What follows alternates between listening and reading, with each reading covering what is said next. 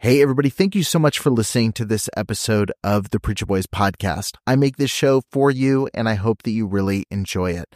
I have a lot of people that ask me how they can support the show financially, and you can do that by heading over to patreon.com slash preacherboys. You're going to get access to exclusive content, including early releases of episodes. I've got a couple episodes right now that have been released at least a month early over on Patreon. You've got access to things like unique merch, depending on what tier you join, and you get access to some behind the scenes content that I'm posting within the group. So head over to patreon.com slash preacherboys and become a member over there today. Every single supporter helps make this show a little bit more possible, especially as I continue to add additional episodes and content every single week. Thank you so much for tuning in. Let's get back to the show. Trigger warning. This podcast contains descriptions of various abusive situations. Listener discretion is advised. You are listening to the Preacher Boys Podcast, a podcast shedding light on decades of mental, physical, and sexual abuse within the independent fundamental Baptist movement. The testimonies shared on this podcast are told from the personal experience and perspective of the survivors. Not all legal outcomes are known or final. Any suspect is presumed innocent until proven guilty in the court of law. To find more information about the Preacher Boys podcast and upcoming documentary, visit preacherboysdoc.com or connect on Facebook, Instagram, or Twitter with the handle at preacherboysdoc. Now, here is your host, Eric Skwarczynski. Hey, everybody, welcome back to the Preacher Boys podcast. On today's episode of the show, I'm sitting down once again with Steve Baughman. Uh, we did an episode about the Ravi Zacharias story. Steve has been spending the better part of five years investigating all the credential fraud, the affairs, um, just all of the controversy and scandal surrounding Ravi Zacharias. And uh, just recently, a report was released uh, from RZIM and from the independent investigators involved and confirmed uh, a bunch of incredible cover up that had happened, confirming a bunch of uh, sexual abuse that happened on the part of Ravi Zacharias, a bunch of um, just blatant lies. And uh, it was a pretty damning report. Um, and there's been a lot of fallout over the last few days. And so I thought it was only fair to bring Steve back on the show, uh, talk about what's happened, see what he's identified as being some of the interesting parts of this story, and uh, to talk a little bit about what he expects to see in the coming days. If you haven't already, I urge you please pick up a copy of Steve's book, Cover Up in the Kingdom.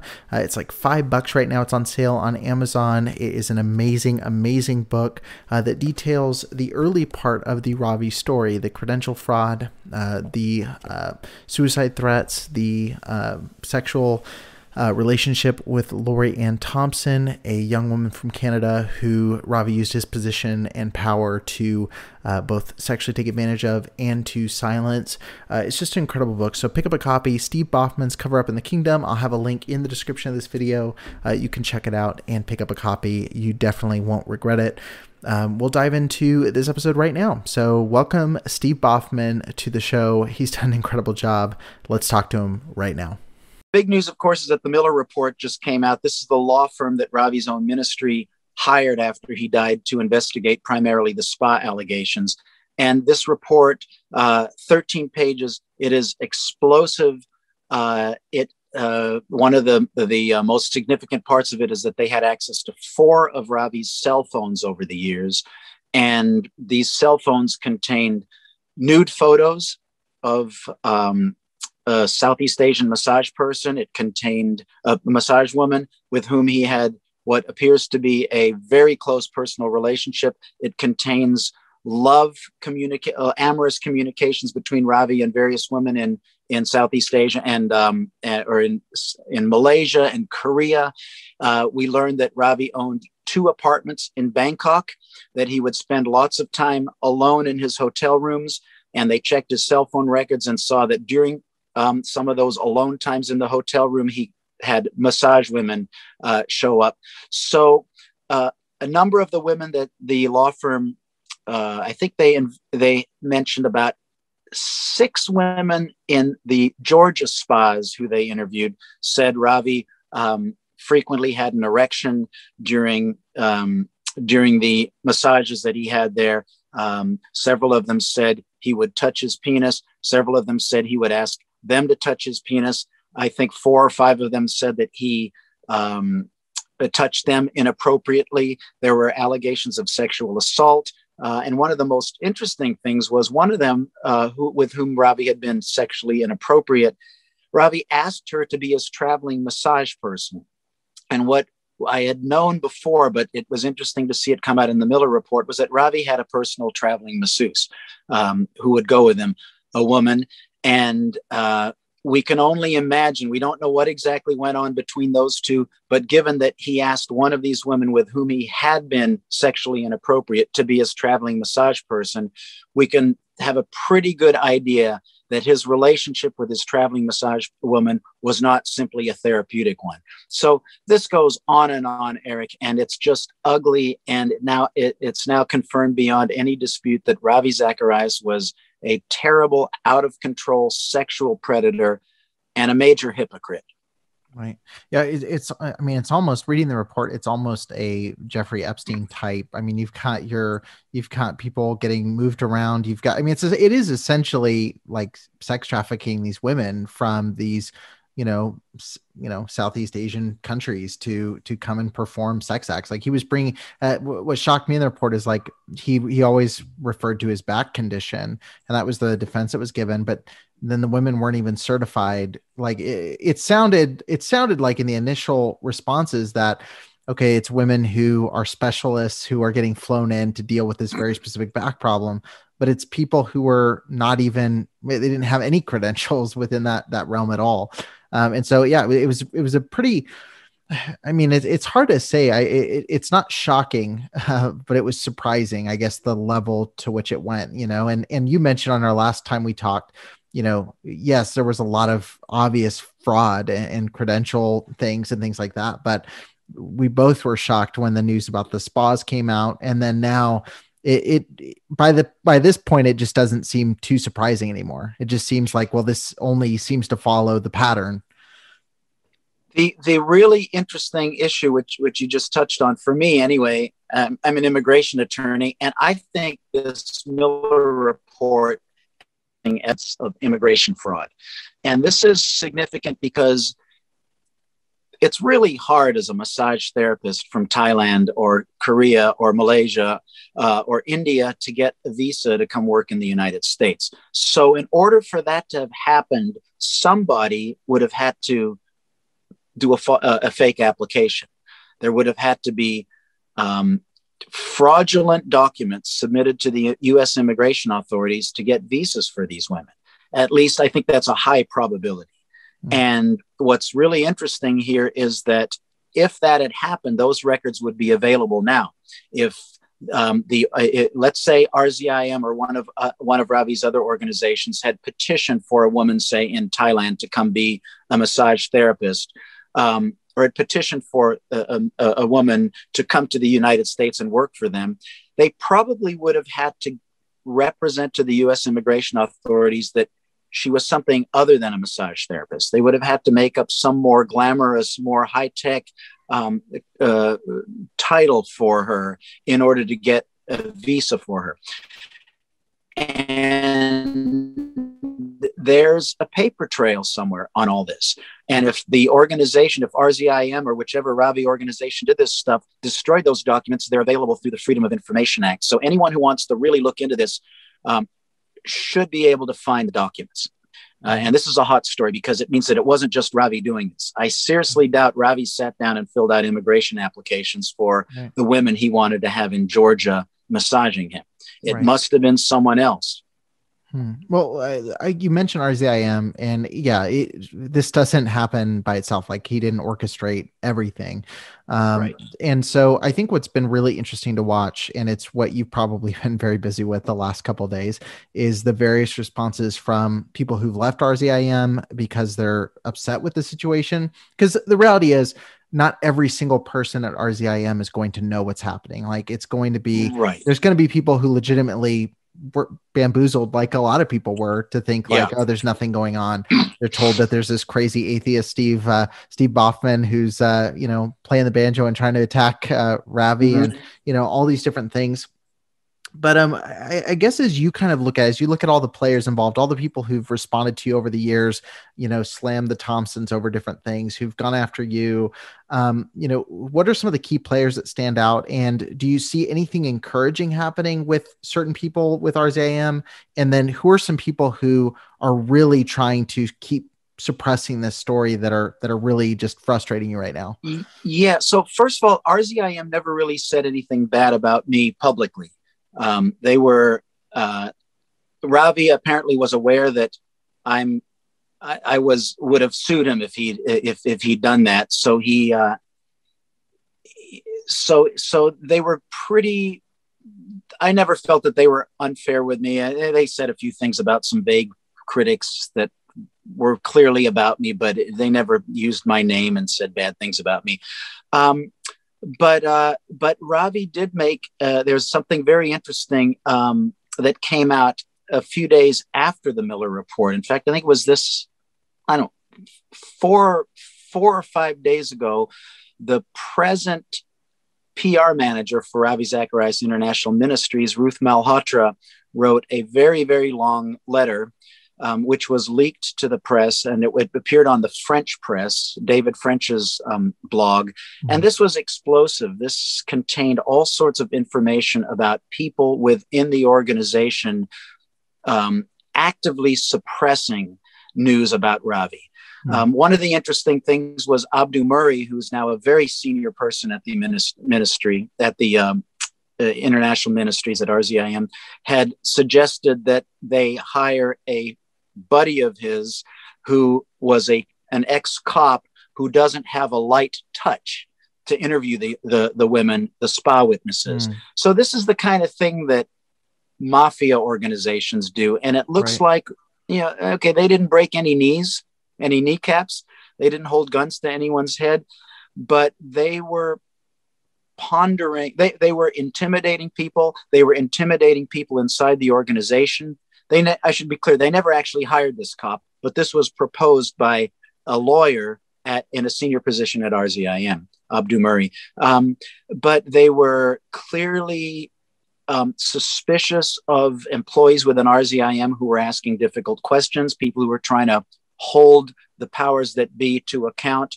And one of the interesting things was in january of 2018 um, uh, they had a an rzim wide Zoom conference where it was clear to many of the employees that ours that Ravi's explanation for the Thompson, his response to the Thompson um, was to the Thompsons was nonsensical. So here we see many employees from RZIM as early as January of was weeks after the lawsuit settled, already having serious doubts about Ravi the story. Now you couple that with the fact that Ravi's version of the story was nonsensical to anybody who, who wanted to take a look at it. There's an email paper trail. There's his suicide threat. By January of 2018, it was obvious to anyone who had eyes to see that Ravi had lied to get out of uh, an online sex scandal and a grooming incident we had he had with a married woman, a young married woman. Um, this was ap- apparent, but we're that was over a two years ago now, and we're Mhm. only just now seeing people come out. It's almost like I don't want to be overly cynical because you know there apparently people like Ruth Malhotra were carefully documenting what was going on inside the organization. We're deeply concerned about what was happening. We're hoping for um, fair treatment for victims. But I also have to tell you, Eric, that was over two years ago, and we're only just now in the past couple months seeing people come out and say, enough is enough. I'm going public. And mm. that bothers me. And mm. I, I hope someday we hear more from the, the, the, the very big number of good folks inside RZIM as why you folks waited so long. I don't know the answer. Yeah. I'm thankful for those who have the courage to come out now, but that's a real question that I hope will eventually come to light.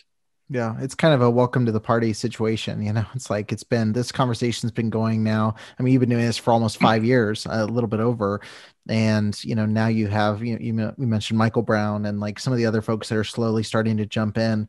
Um, yeah. And yeah, the responses. Mm, it just seems odd that it's now the the time. Like it's it's like once the organization confirmed it, then it's okay. But when other people were kind of blowing the whistle on it, it was it was a kind of faux pas to kind of bring it up. It's like they waited until it was safe to be courageous. And and and I'm not just talking about people with inside RZIM. I'm talking about HarperCollins Christian Publishing. They canceled all of Ravi's deals and are recalling books a few weeks ago. HarperCollins Christian Publishing knew years ago yeah. about Ravi's um, fraud and about his um, sexual abuse in the Thompson case. And I know they did because I corresponded in great detail with, or I corresponded with their, their assistant general counsel and provided him with a pile of information. So, and then his response was, sorry, no comment. Uh, you know, then then they proceeded business as usual with book deals with Ravi. So there's a lot of cowardice um, and business opportunism in the highest reaches of evangelism that I I hope becomes the real story now. Right? Yeah. We've got bad preacher. He got taken down. That's really entertaining for a lot of people. It's sort of a blood sport, and I just hope that it is it is a lot more than that eventually. That we start looking at, or that you folks start looking at um, what sort of a lesson needs to be learned here. And I hope it's one of institutional change. Yeah. There's a massive celebrity culture happening in evangelism that needs and breeds and covers up for narcissistic male leaders. Yeah. Right. And as long as we make this just about Ravi, that's going to keep happening. Seems yeah. it seems to me anyway.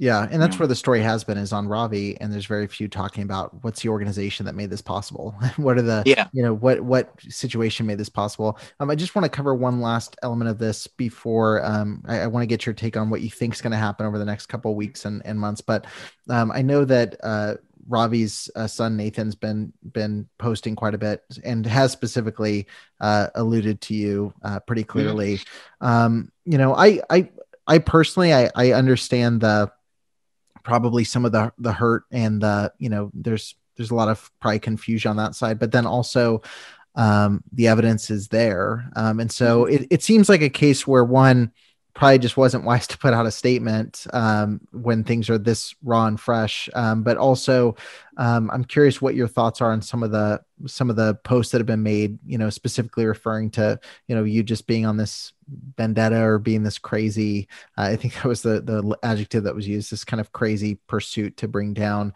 uh, Ravi. Like, w- what's kind of your response? What what were your takeaways from seeing some of that stuff go out? Well, um, I think some of those folks should keep their mouths shut. I don't think Nathan Zacharias is really helping his family cause right now.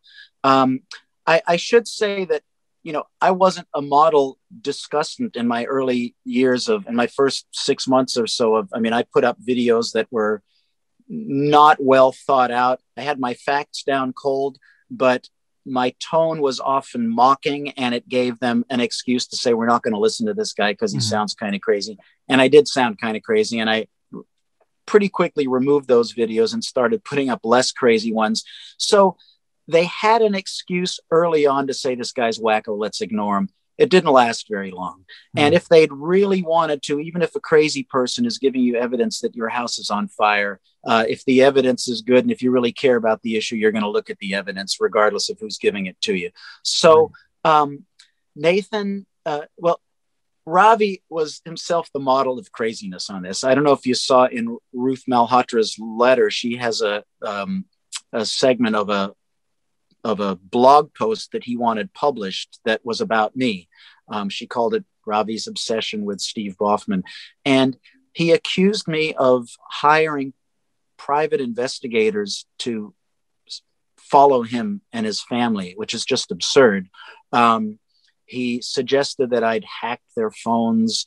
Um, and uh, these are just wild and crazy things that I don't know where he got anything like this. Yeah, I hired private investigators to do really mundane things. One I hired to check out the Thompsons, uh, the, the public record um, the public records in Canada to see if the if Ravi's claim that the Thompsons were in financial right. distress was true. Um, it had nothing to do with stalking Ravi. And I hired a private investigator to go to the library of a seminary in New York where Ravi said he'd been chair of a department um, because I knew there were no departments, but I actually needed someone to go there and I wasn't going to fly to New York to do it. So I hired two private investigators. For Ravi to then say that I hired private investigators to follow him and his family is just, he's either just a, a vicious liar or a paranoid yeah. in a psychiatric kind of way. He's yeah. really one of the two. I don't see any way around or, that. Or both. I mean, we we know he was a rampant liar, but also with the amount of stuff that he was doing, he probably was a little bit paranoid because he had people like you hot on his tail. Could be. Um, yeah, I, I don't know. I mean, he, he mentioned in his lawsuit that sometimes he needed high security because there were death threats in various Middle Eastern countries. So I don't think he had an easy life but none of that excuses um, the kinds of things he did to the Thompsons and the kinds sure. of things he did to these women and the kind of things, the public statements he made to donors about um, proclaiming innocence and just the whole thing of pretending to be a devout man who really cared about the dictates of the gospel and of Christianity. He was absolutely not following what he preached. Right, right. Well, um, I know we're kind of near the end of our time here. I'm curious if you could see anything happen over the next few weeks, or if you're looking for something specific to happen over these next few weeks. I know you mentioned obviously questioning the institutions, but do you kind of have, when you're waking up and checking the news, are you looking for anything specific? Are you expecting anything?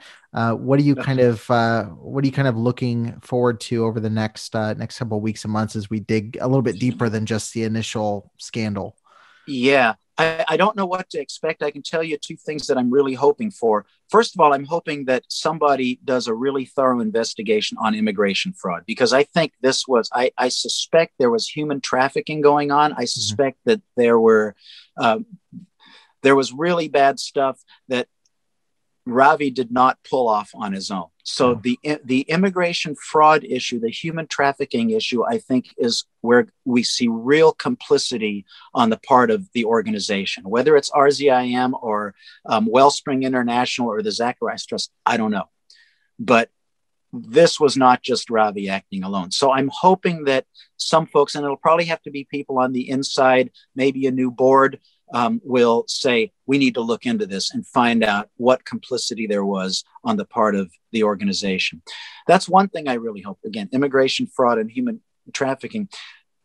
The other part is I'm hoping that there'll be a real serious um, bit of self reflection and looking at the institutional issues here. This was um, the, the, the evangelical Christianity, and I, I'm no expert, but it sure seems to me like it is addicted to its charismatic, narcissistic, primarily male, but also some female leaders.